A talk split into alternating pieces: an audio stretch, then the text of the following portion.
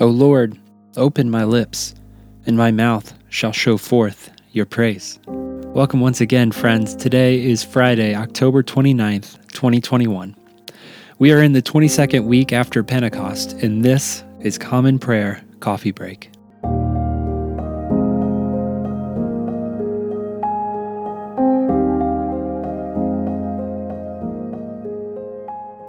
Now, before we begin today, I want to give you a quick reminder that there will be no episodes of Common Prayer Coffee Break released tomorrow or Sunday. In today's episode description, I've listed the appointed scripture readings for those days so that you can still participate in the daily readings.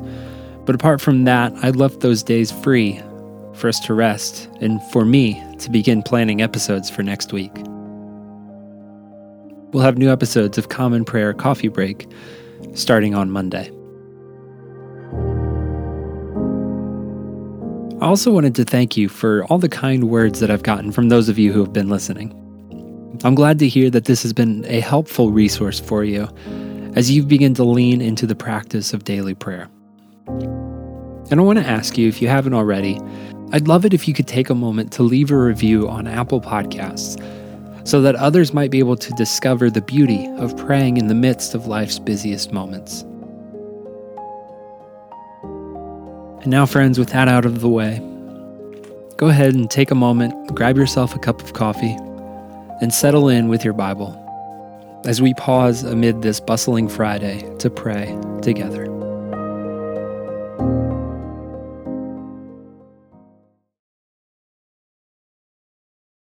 Create in me a clean heart, O God, and renew a right spirit within me. Cast me not away from your presence and take not your Holy Spirit from me. O give me the comfort of your help again, and sustain me with your willing spirit. Glory be to the Father, and to the Son, and to the Holy Spirit, as it was in the beginning, is now, and ever shall be, world without end. Amen. Our first reading today comes from 2 Kings chapter 16. Hear now the word of the Lord. In the seventeenth year of Pekah the son of Remaliah, Ahaz the son of Jotham, king of Judah, began to reign. Ahaz was twenty years old when he began to reign, and he reigned sixteen years in Jerusalem. And he did not do what was right in the eyes of the Lord his God, as his father David had done. But he walked in the ways of the kings of Israel. He even burned his son as an offering according to the despicable practices of the nations whom the Lord drove out before the people of Israel. And he sacrificed and made offerings on the high places, and on the hills, and under every green tree. Then Rezin, king of Syria, and Pekah, the son of Remaliah, king of Israel, came up to wage war on Jerusalem, and they besieged Ahaz, but they could not conquer him. At that time, Rezin, the king of Syria, recovered Elath for Syria, and drove the men of Judah from Elath. And the Edomites came to Elath, where they dwell to this day. So Ahaz sent messengers to Tiglath-Pileser of Assyria, saying, I am your servant and your son. Come up and rescue me out of the hand of the king of Syria and from the hand of the king of Israel, who are attacking me. Ahaz also took the silver and gold that was found in the house of the Lord and in the treasures of the king's house and sent a present to the king of Assyria. And the king of Assyria listened to him. The king of Assyria marched up against Damascus and took it, carrying its people captive to Kir, where he killed Rezin. And King Ahaz went to Damascus to meet Tiglath-Pileser, king of Assyria.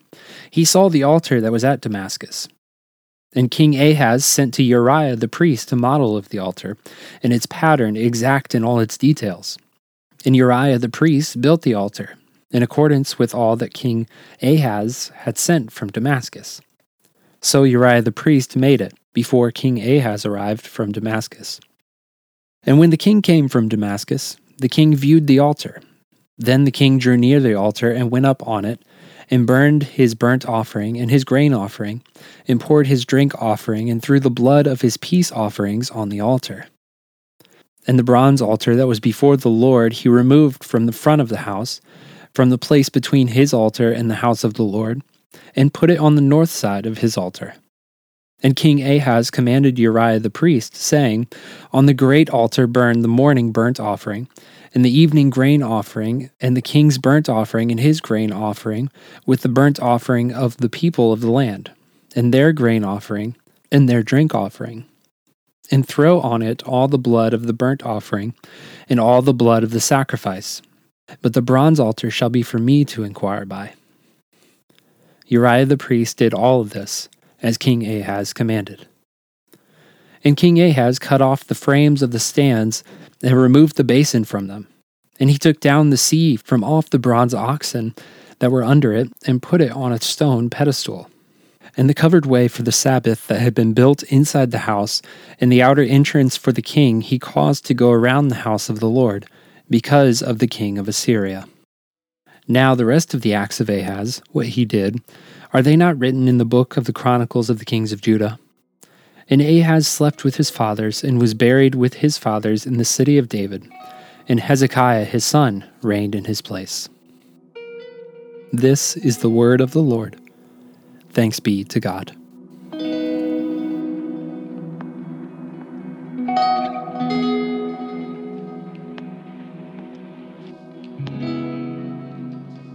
Our second reading today is found in Acts chapter 7. Hear now the word of the Lord.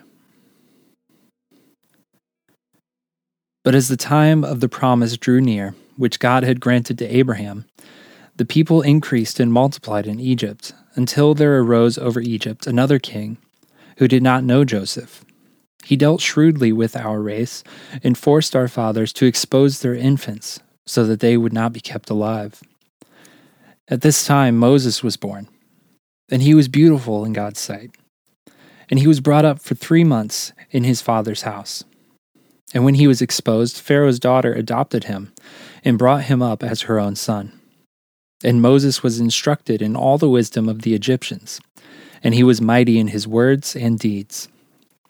When he was forty years old, it came into his heart to visit his brothers, the children of Israel and seeing one of them being wronged, he defended the oppressed man and avenged him by striking down the Egyptian. He supposed that his brothers would understand that God was giving them salvation by his hand, but they did not understand. And on the following day he appeared to them as they were quarreling and tried to reconcile with them, saying, Men, you are brothers. Why do you do wrong to each other? But the man who was wronging his neighbor thrust him aside, saying, Who made you a ruler and judge over us? Do you want to kill me as you killed the Egyptian yesterday? At this retort, Moses fled and became an exile in the land of Midian, where he became the father of two sons. Now, when forty years had passed, an angel appeared to him in the wilderness of Mount Sinai, in a flame of fire in a bush. When Moses saw it, he was amazed at the sight. And as he drew near to look, there came the voice of the Lord I am the God of your fathers, the God of Abraham, and of Isaac, and of Jacob. And Moses trembled and, and did not dare to look. Then the Lord said to him, Take off the sandals from your feet, for the place where you are standing is holy ground. I have surely seen the affliction of my people who are in Egypt and have heard their groaning, and I have come down to deliver them. And now come, I will send you to Egypt. This is the word of the Lord. Thanks be to God.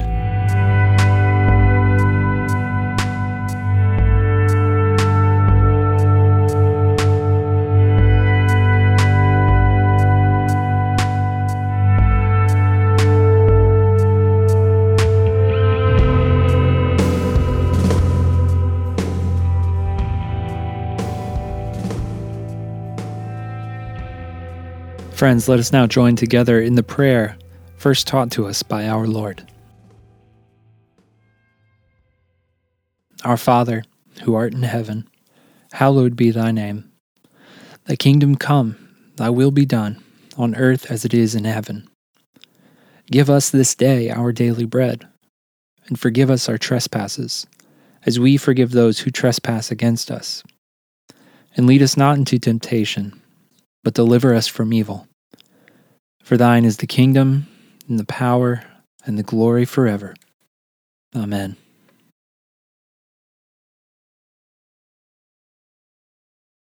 Almighty God, whose most dear Son went not up to joy, but first he suffered pain, and entered not into glory before he was crucified. Mercifully grant that we, walking in the way of the cross, may find it none other than the way of life and peace. Through Jesus Christ, your Son, and our Lord. Amen.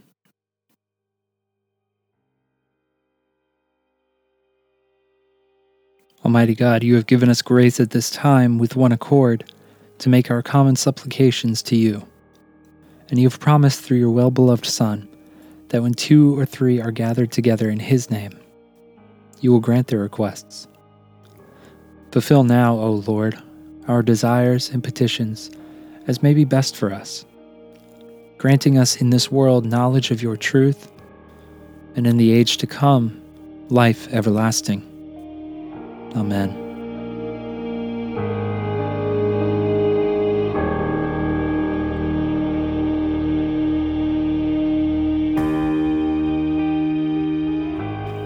And with that, we go back into the world. Thank you for joining me on today's Common Prayer Coffee Break. Once again, I've listed the appointed readings for tomorrow and Sunday in today's episode notes. I hope that you all have a very restful weekend, and I'll see you again on Monday. And now, friends, may the God of hope fill us with all joy and peace in believing through the power of the Holy Spirit. Amen.